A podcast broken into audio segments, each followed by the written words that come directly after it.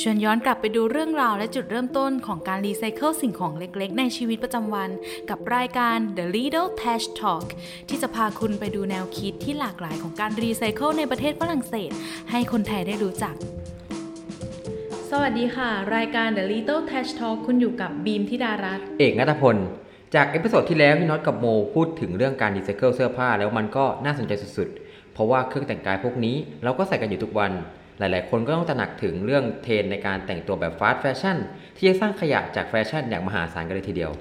ใช่แล้วค่ะ เทรนด์หลาย ๆ เทรนด์เปลี่ยนไปตามกาลเวลาเลยนะคะ และในตอนนี้ก็มีเทรนด์การแต่งตัวหนึ่งที่กำลังฮิตมาก ๆ เลยก็ครับคือผม Y2K เอกรู้ไหมคะว่า Y2K ย่อมาจากคำว่าอะไรอ่าผมไม่รู้เลยครับว่า Y2K คืออะไร ว่าแต่มันมาจากอะไรเหรอครับ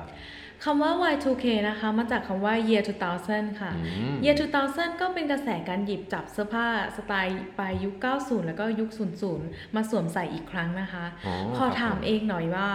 พอทราบไหมว่าในช่วงนั้นเกิดเทรนด์อะไรขึ้นมาใหม่ ๆ บ้าง อืมผมพอทราบมาว่าช่วงนั้นนะครับผมเกิดการปฏิวัติอุตสาหกรรม และต้องย้อนมองกลับไปในอีกหลายปีที่ก่อนจะเป็นปี 2000 นะครับผม ค่ะ คือเป็นการเกิดยุคแห่งการใช้โลหะในชีวิตประจำวัน และมีการถลุงแร่เหล็กมากขึ้น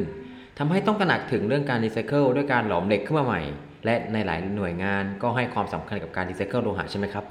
ใช่แล้วค่ะ ในปัจจุบันทั้งองค์กรเอกชนและ รวมไปถึงอ่าภาครัฐของทั่วโลกเลยนะคะ ต่างก็ใส่ใจกับสิ่งแวดล้อมเป็นอย่างมากเลยนะคะอืมการครับรีไซเคิลก็เป็นอีกหนึ่งสิ่งที่คนเริ่มพูดถึงกันมากขึ้นเรื่อยๆเลยค่ะอืมครับโลหะก็เช่นกัน โลหะเป็นวัสดุที่เราใช้มานานแสนนานแล้ว แล้วก็ยังคงใช้อย่างต่อเนื่องทั้งในปัจจุบัน และอนาคตก็ยังน่าจะใช้กันอยู่ค่ะครับซึ่งจุดเด่นที่สำคัญที่สุดอย่างหนึ่งของโลหะก็คือ สามารถรีไซเคิลได้ง่ายค่ะ โดยเฉพาะอย่างยิ่งเลยสำหรับโลหะที่เราใช้กันเยอะๆเนี่ยค่ะ อย่างเช่นเหล็กอลูมิเนียม และก็ทองแดงนะคะ ซึ่งการรีไซเคิลนี้นอกจากจะเป็นการใช้วัสดุอย่างคุ้มค่าแล้ว ยังช่วยไม่ให้เรานะคะ ต้องไปบุกรุก แล้วก็ทำลายแหล่งแร่ธาตุทางธรรมชาติมากเกินความจำเป็นด้วยนะคะครับนอกจากนี้การรีไซเคิลโลหะยังช่วยเราประหยัดพลังงานได้อย่างมหาศาลเลยค่ะอืมเพิ่งรู้เลยนะครับว่าเหล็กอะเป็นสิ่งของที่รีไซเคิลมากพอๆกับพลาสติกเลย แน่นอนค่ะว่าเหล็กเป็นวัสดุที่มีการรีไซเคิลมากเป็นอันดับต้นๆรองจากพลาสติกค่ะอ่าวัสดุต่างๆที่เกิดขึ้นมากมายในชีวิตประจำวันของเรานั้นนะคะอ่าหลายอย่างก็เป็นวัสดุที่ไม่สามารถนำกลับมาใช้ใหม่ได้ หรือเป็นวัสดุที่ย่อยสลายได้ยากค่ะแต่เหล็กกลับเป็นวัสดุที่เกิดการรีไซเคิลบ่อยๆ เพราะ โครงสร้างจากงานก่อสร้างเกิดการเสื่อมสภาพ มีอายุการใช้งานที่หมดลงแล้วก็จะมีการแยกชิ้นส่วนแล้วก็นำกลับมารีไซเคิลวนอย่างนี้เรื่อยๆเลยค่ะอืมแล้วคุณบีมพอจะทราบไหมครับว่ากระบวนการรีไซเคิลเหล็กเนี่ยมันยากไหม แล้วเขามีวิธีการแบบไหนครับผม เราพอจะทราบอยู่บ้างนะคะ เหล็กค่ะเป็นโลหะที่สามารถนำมารีไซเคิลใหม่ได้ด้วยการหลอมความร้อน ซึ่งการหลอมนี้นะคะ ยังคงสภาพที่ใกล้เคียงและก็ไม่เสื่อมคุณภาพด้วย โดยเศษเหล็กที่นำมาหลอมนั้นนะคะ มาจากวัสดุก่อสร้าง และยังรวมไปถึงอุปกรณ์เครื่องใช้ต่างๆ ภายในบ้านด้วย สิ่งเหล่านี้ก็สามารถนำมาเข้าสู่กระบวนการรีไซเคิลได้ แต่นอกจากนี้ยังมีในส่วนของโครงสร้างขนาดใหญ่ไม่ว่าจะเป็น เครื่องบิน รถยนต์ และรถไฟก็สามารถตัดและก็นำเศษเหล็กกลับมาหลอมใหม่ได้เช่นกันค่ะหืมอย่างบ้านเราเนี่ยก็มีรถไฟเก่าจอดอยู่เต็มไปหมดเลยนะครับผม แล้วอย่างนี้รถไฟไทยเก่าๆเนี่ยก็จะสามารถนำมารีไซเคิลได้หรือเปล่าครับผม ได้แน่นอนค่ะ เราได้อ่านบทความจาก Wave the Momentum มานะคะ ประเทศฝรั่งเศสได้มีการนำรถไฟเก่ามารีไซเคิลใหม่ เพราะว่ารถไฟเก่าๆ พวกนี้ได้ถูกใช้มาหลากหลายยุคสมัยแล้วนะคะ มันก็ได้เสื่อมสภาพลงก็ถูกเจาะทิ้งไว้ให้ไร้ค่า แล้วก็ไม่ได้เอาไปทำประโยชน์อย่างอื่นเลยค่ะอืมครับผมล่าสุดประเทศฝรั่งเศสได้ผุดไอเดียคืนชีวิตให้เศษเหล็ก ด้วยการนำหัวจากรถไฟ และตู้รถไฟเก่ากว่า 400 ตู้ที่ถูกเจาะทิ้งไว้นาน40 ปีมารีไซเคิลอีกครั้งค่ะ เพื่อทำให้รถไฟเหล่านี้มีความทันสมัย และมีเทคโนโลยีให้ความสะดวกสบายแก่ผู้ใช้บริการด้วย ครับผม อีกทั้งยังเป็นการลดการทำลายสิ่งแวดล้อมอีกด้วยนะคะ รถไฟดังกล่าวนะคะ ถูกจอดทิ้งไว้ในสุสานรถไฟที่เมืองควาง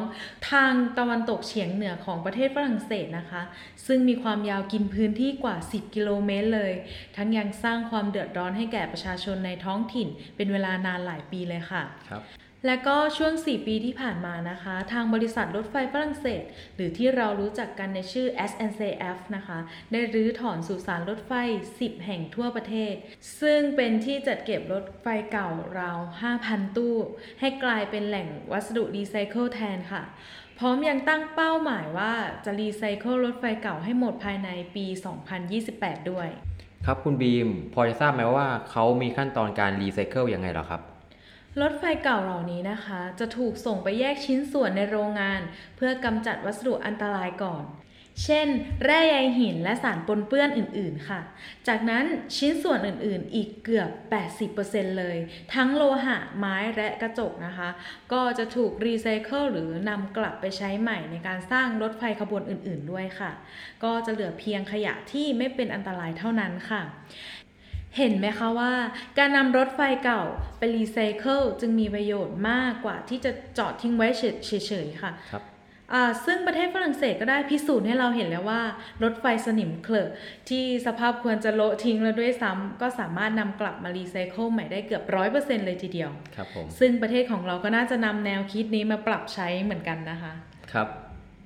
แล้วเอกรู้ไหมว่ารีไซเคิลกับรีโนเวทต่างกันอย่างไรอ่า คิดว่าการรีไซเคิลกับรีโนเวทนั้นต่างกันครับผมเพราะว่าการรีโนเวทนั้นคือการปรับปรุงสิ่งของที่มีอยู่แล้วให้ดีขึ้น แต่การรีไซเคิลคือการนำสิ่งของไร้ค่ามาแปรรูป หรือสร้างเป็นผลิตภัณฑ์ใหม่ ๆ ซึ่งแนวคิดการนำรถไฟเก่าที่สนิมเขรอะมารีไซเคิลให้กลับมา มีชีวิตชีวาอีกครั้ง มันก็น่าสนใจมากเลยนะครับค่ะและยังเป็นประโยชน์ให้กับประชาชนอย่างเราๆด้วย แล้วบีมพอจะรู้ไหมว่าสิ่งของรอบตัวที่เป็นโลหะชิ้นไหนที่สามารถนำมารีไซเคิลได้บ้าง โอ้มีหลายอย่างเลยนะคะ แต่ที่นึกออกตอนนี้ก็จะมีช้อนซ่อม กุญแจบ้านกระป๋อง แล้วก็มีอีกหลายอย่างเลยที่เราสามารถพบเห็นได้ในชีวิตประจำวันของเราค่ะอ่าใช่ครับผมโลหะที่มีอยู่ในชีวิตประจำวันจะสามารถพบได้ในรูปแบบต่างๆ เช่น สายไฟกระป๋อง ช้อนส้อม โทรศัพท์มือถือ จากข้อมูลของ La Fédération Professionnelle des a n t e r p i s e du Recyclage ได้บอกไว้ว่า การรีไซเคิลเหล็กนั้นเทียบเท่ากับการสร้างหอไอเฟล 1,200 หอเลยนะครับ เรามีคำถามค่ะ เอกพอจะทราบไหมคะว่าทำไมเราต้องรีไซเคิลโลหะด้วยอืมมันก็มีหลายสาเหตุที่นำไปสู่การรีไซเคิลโลหะครับผม อย่างก็อย่างที่เราทราบกันอยู่แล้วว่าแร่ธาตุที่มีอยู่ในปัจจุบันนั้นถูกถลุงไปใช้อย่างมหาศาล มีการรีไซเคิลโลหะที่ดูเหมือนจะเป็นวิธีการแก้ปัญหาที่ยั่งยืนกว่า จากข้อมูลทางด้านวิทยาศาสตร์ ด้วยปัญหาของสิ่งแวดล้อมในปัจจุบัน การรีไซเคิลโลหะนั้นจึงกลายเป็นสิ่งจำเป็นครับผม เพราะว่าการกระบวนการการรีไซเคิลโลหะเนี่ยทำให้ประหยัดพลังงานและแร่ธาตุได้เอออย่างมหาศาลเลยครับผม และยังช่วยประหยัดเวลาในการสร้างผลิตภัณฑ์ด้วย เพราะว่ากระบวนการถลุงแร่ธาตุเนี่ยให้กลับมาเป็นเหล็กนั้นค่อนข้างจะซับซ้อน แต่อย่างไรก็ตามนะครับผมการรีไซเคิลโลหะก็ไม่สามารถทำได้ในชีวิตประจำวันอยู่แล้ว ซึ่งทางนี้คนไทยอย่างพวกเราก็มักจะนำเศษเหล็กไปขาย ซึ่งก็ได้ผลตอบแทนมาเป็นเงินตาครับผมค่ะ